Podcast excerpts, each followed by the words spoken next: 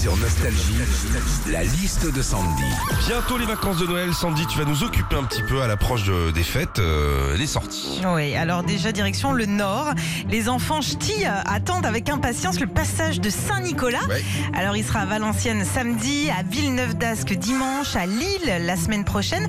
Alors Saint-Nicolas, euh, petit rappel, hein, c'est le saint patron des enfants. Et puis pour euh, les adultes, hein, c'est le saint patron de la beuverie. hein. si vous habitez à Paris aussi, ou si vous y êtes juste de passage ce mois-ci, il y a un truc à vous faire en famille au Grand Rex, c'est la féerie des eaux. Un grand spectacle de Noël avec plus de 2500 jets d'eau, c'est sublimissime. Juste précise, eau, c'est EAU. Hein. Ouais, c'est pas des jets de tibia et de rotule. hein. Enfin, si vous êtes dans le Puy de Dôme, à partir de demain, la magie de Noël embrasera Issoire.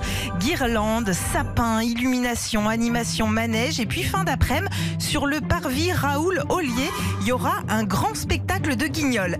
D'ailleurs, Philippe, je crois qu'on faut qu'on y soit vers 17h.